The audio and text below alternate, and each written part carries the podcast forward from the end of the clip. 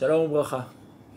במפגש הקודם של סדרת השיעורים תורה נשית התחלנו לעסוק ביחס שבין שני ההיבטים, הגברי והנשי, כשתי מהויות, שני ייצוגים עקרוניים של התייחסות והתנהלות בעולם, וראינו בעיקר את הטרגדיה הגדולה של הפיצול בין הגברי ובין הנשי, בין הקול ובין הדיבור שנגזר מחטא עץ הדעת ושהשתקף גם בסיפור הגלות, בהתנתקות של האלוקי מהמציאות ומהריאליה. במקור נוסף בספר הזוהר, אנחנו רואים עיסוק נוסף בדיון הזה ובשאלה הזאת, דרך דמותו של משה, או דרך הניסיון לבאר את הטענה של משה, ואני הרל שפתיים. הרי סוף כל סוף, הקדוש ברוך הוא גם אומר למשה, מי שם פה לאדם? הקדוש ברוך הוא יכול לפתור את הבעיה הזאת שמשה מציב בפניו. ומשה בכל זאת חוזר שוב ושוב על הקושי הגדול של ואני הרל שפתיים. הזוהר פותר את זה בכך שמשה הוא קול בלי דיבור. באיזה אופן ומובן אפשר להבין את הדברים האלה של הזוהר? כדי לחדד יותר את האמירה הזאת של הזוהר, על זה שמשה לפחות בתחילת דרכו הוא קול בלי דיבור, צריך לחזור לדעתי לפסוקים בתורה עצמם. הציווי של הקדוש ברוך הוא למשה על זה שהוא צריך לגשת למצרים ולהיות שליחו של הקדוש ברוך הוא בגאולת עם ישראל, נושא שחוזר שוב ושוב בדיונים בין משה לבין, לבין הקדוש ברוך הוא. ושוב ושוב אנחנו פוגשים את משה מד... מסתייג מההיענות לשליחות הזאת בזה שהוא כבד פה וכבד לשון, בזה שהוא ערל שפתיים. אחד המקומות שבהם הדבר הזה בא לידי ביטוי, וזה כבר אחרי כמה וכמה פעמים שמשה דן עם זה הקדוש ברוך הוא, זה בפרשת וארא. וכאן אפשר למצוא איזושהי הבחנה חשובה מאוד בין שני היבטים של דיבור, שהוא מודל עקרוני שאחר כך מתבטא גם בחלוקת עבודה בין משה לבין אהרון. ואני מקריא את הדברים הבאים, זה בספר שמות, סוף פרק ו' ותחילת פרק ז'. וידבר אדוני אל משה לאמור, אני אדוני דבר אל פרעה מלך מצרים את כל אשר אני דובר אליך. ויאמר משה לפני אדוני, הן אני הרל שפתיים ואיך ישמע אלי פרעה. ויאמר אדוני אל משה, ראה נתתיך אלוהים לפרעה ואהרון אחיך יהיה נביאך. אתה תדבר את כל אשר אצווקה ואהרון אחיך ידבר אל פרעה ושילח את בני ישראל מארצו. השליחות המשותפת של משה ואהרון לפרעה מוצגת באיזושהי חלוקת תפקידים. משה מדבר את, ואילו אהרון מדבר אל. מה ההבדל שבין שני הדברים האלה? אם, אם משה טוען שהוא ערל שפתיים, אז איך זה שהקדוש ברוך הוא בכל זאת משאיר את המשימה שלו בגבולות הדיבור? והשאלה נוספת זה, איך הפתרון הזה של חלוקת העבודה בין משה לבין אהרון ישבת את דעתו של משה ומאפשרת לו להיכנס למשימה הגדולה הזאת ולהגיע, ל... ולהגיע לפרעה. וכאן אני חושב שצריך להתבונן בהבדל מהותי וחשוב מאוד שבין דיבור את, שזה תפקידו של משה, לבין דיבור אל, שזה תפקידו של אהרון. דיבור את, כשאתה מדבר את הדברים המסוימים, אתה עוסק בתוכן, בעיקרון, בדבר עצמו. המילים, ההגדרות, הרעיון, הם אלה שנמצאים במרכז. לעומת זאת, דיבור אל לא עוסק בתוכן, אלא דווקא עוסק באינטראקציה, במפגש בין הדובר ובין מי שעומד מולו. הוא הביטוי של הדברים כלפי חוץ. במוקד נמצאת הסיטואציה, והדיבור הוא לא רק תוכן ומילים ורעיון, אלא הוא סוג מסוים של התרחשות. והעובדה שהקדוש ברוך הוא, כמו שקראנו בפסוקים, עושה הבדל, הבחנה, יוצר הבדל בין התפקיד של משה לתפקיד של אהרון, באמת מחדדת את זה שיש פה שני תפקידים שונים, שתי יכולות שונות שצריך לשים לב לשונות הגדולה שקיימת, שקיימת ביניהם. משה, וזה אחד החוזקות והברכות הגדולות שבהם משה התברך, זה ביכולת שלו לעמוד פנים בפנים מול הקדוש ברוך הוא. הוא זה שיודע לעמוד מול האמת בטהרתה, מול ההתגלות האלוקית בשלמותה. ולכן משה מתמקד בתוכן, במהות הדברים. הוא עוסק באידאה, בדברים בצורתם הטהורה, ולכן הוא מדבר את הדברים עצמם. אבל משה גם מבין את החיסרון שבדבר.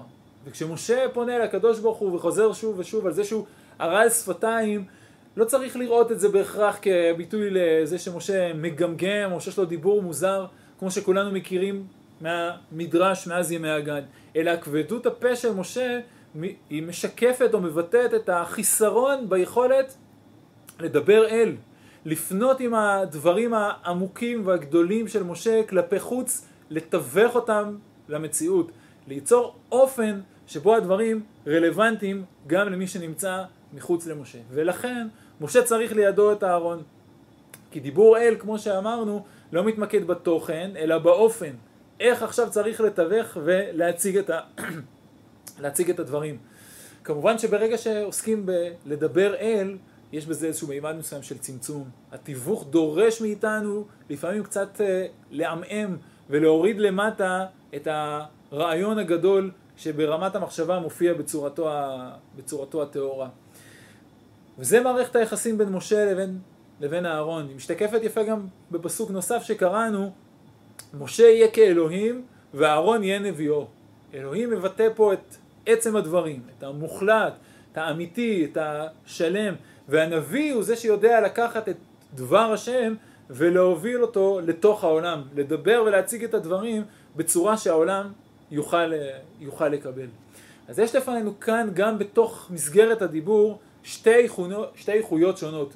דיבור עת הוא עוצמתי מאוד, חסר פשרות, מוחלט, אבל בהרבה מאוד מקרים הוא יכול להיות גם קול קורא במדבר. הוא לא יכול לפעול בעולם, הוא לא נגיש לעולם, הוא לא רלוונטי לעולם.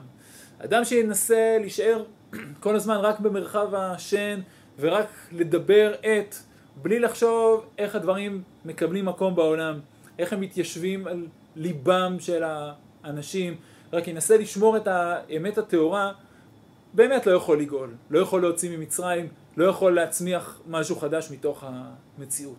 החוכמה היא לדעת גם לדבר אל, לפעול באופן שאולי רך יותר, מצומצם יותר, קשוב יותר למציאות, אבל לראות מתוך הדברים האלה איך נכון ליישם את הדברים בפועל בעולם, איך להביא אותם לידי ביטוי. כמובן שהדבר נכון גם על הצד השני, ודיבור אל לא יכול להתקיים בלי דיבור עת. הוא חייב את התוכן המהותי, העקרוני, האידאי, שאותו הוא מנסה להביא, להביא לידי ביטוי. אפשר לומר את זה ככה בהערת סוגריים, שהדיבור של אהרון שיודע לדבר אל ולשוחח עם המציאות, כשהוא לא עושה את זה ביחד עם משה, מוביל אולי לפעמים להקשבה מוגזמת מדי למציאות, ואולי אפילו לקניעה לה, ככה שבסופו של דבר אהרון עם כל גדולתו גורם לזה שבונים עגל.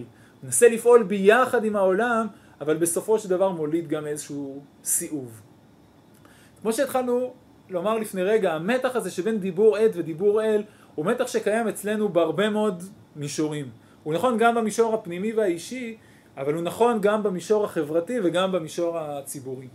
ניתן לזה כמה דוגמאות. לפעמים אנחנו נשארים באיזשהו מרחב עליון מוחלט ואידאי, ושוכחים שהניסיון לבטא אותו כלפי חוץ דורש מאיתנו עבודה שונה. זה שאנחנו יכולים ללמוד רעיונות ועקרונות וערכים, לא בכך אומר שאנחנו ישר יודעים איך צריך לפעול איתם ולהביא אותם לידי ביטוי. לפעמים צריך לאבד אותם, לתווך אותם, לשנות סגנון ושפה כדי להצליח ולהביע את הדברים באופן נכון, שיוכלו להיות מובנים, שיוכלו להתיישב על הלב, שיוכלו להיות נוגעים וכנים, ולא רק דגל או כותרת עוצמתית ולוהטת שאנחנו יכולים להמשיך ולנופף בהם, אבל שלא באמת יהיו רלוונטיים.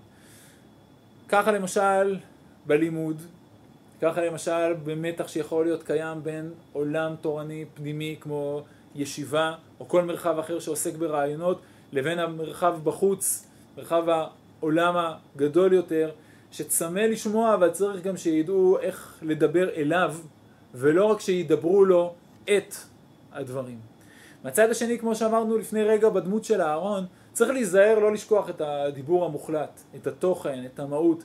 הנטייה לעסוק לפעמים רק במפגש, בחיבור למציאות, בקישור הנעים ומלא החסד, יכול בעצמו לפעמים גם להפוך לחטא. הוא יכול לפעמים ליצור איזושהי רפיסות ורדידות, או איזשהו פופוליזם וחיפוש רק אחרי איזושהי לגיטימציה.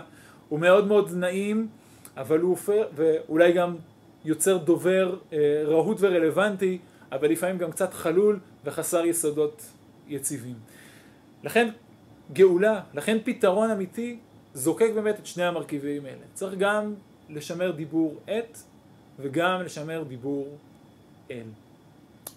אם נחזור לדברים של הזוהר, אז הזוהר באמת מסביר שהאתגר של משה בתחילת דרכו היה שהוא היה רק קול. מחבר לדברים שראינו במפגש הקודם, רק המרחב המופשט, המהותי, בלי היכולת לצמצם אותו, להגדיר אותו, לתווך אותו לתוך המציאות, בלי דיבור. והתיקון השלם של משה הגיע במעמד הר סיני, שם הוא לא רק מדבר את הדברים, אלא גם מדבר אל בני ישראל. יודע לקחת את דבר השם הגדול ולתווך אותו לתוך המציאות. ועדיין אפשר לומר בהקשר הזה, שמעמד הר סיני הוא אירוע חד פעמי. חשוב ומשמעותי ככל שיהיה, אבל אולי פעימה אחת קטנה, והמציאות נשארת עדיין שבורה, מפוצלת, בתוך חטא עץ הדת. בניתוק הזה שבין הקול והדיבור, שדיברנו עליו גם, ב... גם במפגש הקודם. אז אם נחזור קצת לשפה של קול ודיבור, ההשלמה לתמונה הזאת שראינו כבר, אפשר למצוא בדברים שכותב בעל תיקוני הזוהר, ובונה איזושהי תמונה עתידית מיוחלת במערכת יחסים הזאת. בתיקוני הזוהר אנחנו מוצאים את הדימוי של הניתוק בין הקול והדיבור לדין של קול באישה ערווה. כי כשהקול נמצא באישה, כמו שקרה במעמד בחטא עץ הדעת, אז היא הופכת לערווה. הערבוב לפעמים בין הקול לבין הדיבור, בין המרחב הפנימי והעמוק או ההיבט האלוקי ובין המציאות, יכול לגרום לסיאוב. ולכן כאשר הקול מתגלה באישה, הוא יכול להפוך לערווה. זה המצב שקורה בעקבות החטא. זה התפיסה שאומרת שקול אלוקי בתוך המציאות הוא דבר שלילי, הוא דבר של ערווה. אבל אל מול הדברים האלה כותב כך תיקוני הזוהר. וקדשכינתה אי היא בגלותה, וכאשר השכינה, הדיבור, הנשי, המציאותי, בגלות התמרבה, אני ישנה וליבי ער. כדאי ישנה, ליד בדפיקו. כאשר היא ישנה אין בה משהו שדופק, בגין דקות שבריחו, דאי הוא כל, דפיקו דלי התרחק מינה. הקדוש ברוך הוא שהוא הכל, כבר לא דופק, לא מנסה לעורר את המציאות, הוא התרחק ממנה. בת כל היא כל דממה דקה, זעיר הכל הנמוכה בחשי, והכל באישה ערווה. כמו שכבר דיברנו גם במפגש הקודם, מציאות שלאחר החטא יוצרת קול שאנחנו מבקשים להשתיק, להשאיר אותו בלי שהוא מובע כלפי חוץ. גם אם הקול עצמו הוא טוב, אנחנו חוששים מזה שהוא יבוא לידי ביטוי דרך האישה, המלכות, הדיבור האלוקי, צריך להישאר בשתיקתו, בנשגבות שלו, ולא לרדת למציאות שיכולה ליצור ממנו. יכולה ליצור ממנו ערווה. כמו שכבר אמרנו כמה פעמים, זוהי מציאות של גלות, זה לא המציאות המתוקנת. ולכן ממשיך תיקוני הזוהר ואומר ככה, וכדייתי משיחה, וכאשר יבוא המשיח, נחית רוחה דקודשה עלי, ומיד היא אמרת, ומיד היא אומרת, כל דודי דופק, דפיקו, סליק ונחית. לעתיד לבוא, הכל חוזר ודופק בתוך הדיבור. חוזר להופיע מתוך, ה, מתוך הנשי, המציאות העתידית שבה כבר לא יהיה קול באישה ערווה, אלא מציאות שבה יש מעין נתינה של תורה חדשה, תורה שהזיקה שלה לארצי, לאנושי, למרחבים אולי של הממשות ושל החול, היא נוכחת ומשמעותית מאוד. הסכנה שקיימת בחטא ושהתחילה מהחטא של עץ הדעת אולי עדיין קיימת, אבל עדיין יש איזשהו רצון מיוחד להגיע למציאות שבה אין פיצול בין שמיים וארץ. זה שינוי משמעותי מאוד מהמציאות שבה אנחנו חיים, שיש בה הרבה פעמים פיצול מאוד מאוד כואב וקשה בין המערכות. כלומר, המציאות העתידית מבחינת תיקוני הזוהר, תומנת בחובה איזושהי בשורה של התחדשות עמוקה מאוד בתוך, בתוך עולם התורה. והדברים האלה חשובים דווקא לבירור של הנושא שלנו כאן בסדרה הזאת של תורה נשית. כי הנושא שלנו עכשיו הוא לא רק לברר את מקומה של הנשיות, של הנשיות בעולם מצד עצמה, אלא באיזה אופן הנשיות מגלה עכשיו תורה חדשה. איך אפשר לחזור למצב שבו הדיבור מביע את הכל? לא שיש ניתוק בין הכל ובין הדיבור, אלא מציאות שבה עם כל חשיבותו של הכל, שהוא זה שבוקע מנקודות העומק, צריך גם לחשוב על הדיבור.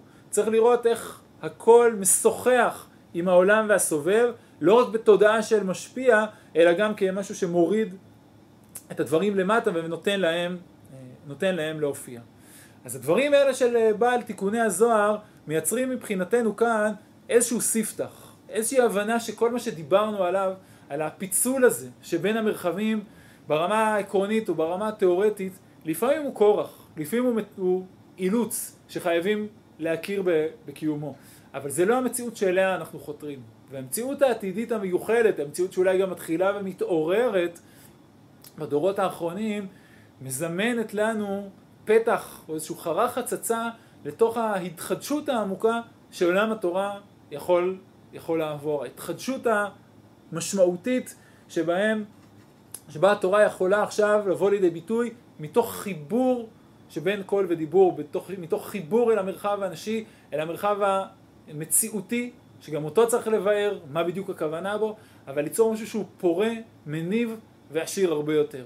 במפגשים הבאים, אחרי שראינו בשני המפגשים האלה, את קצת דיבור על המודלים העקרוניים, נתחיל להתבונן מה הדבר הזה אומר בפועל. נתחיל לדבר קצת יותר על התורה שמתחדשת עם צמיחתה של הנשיות.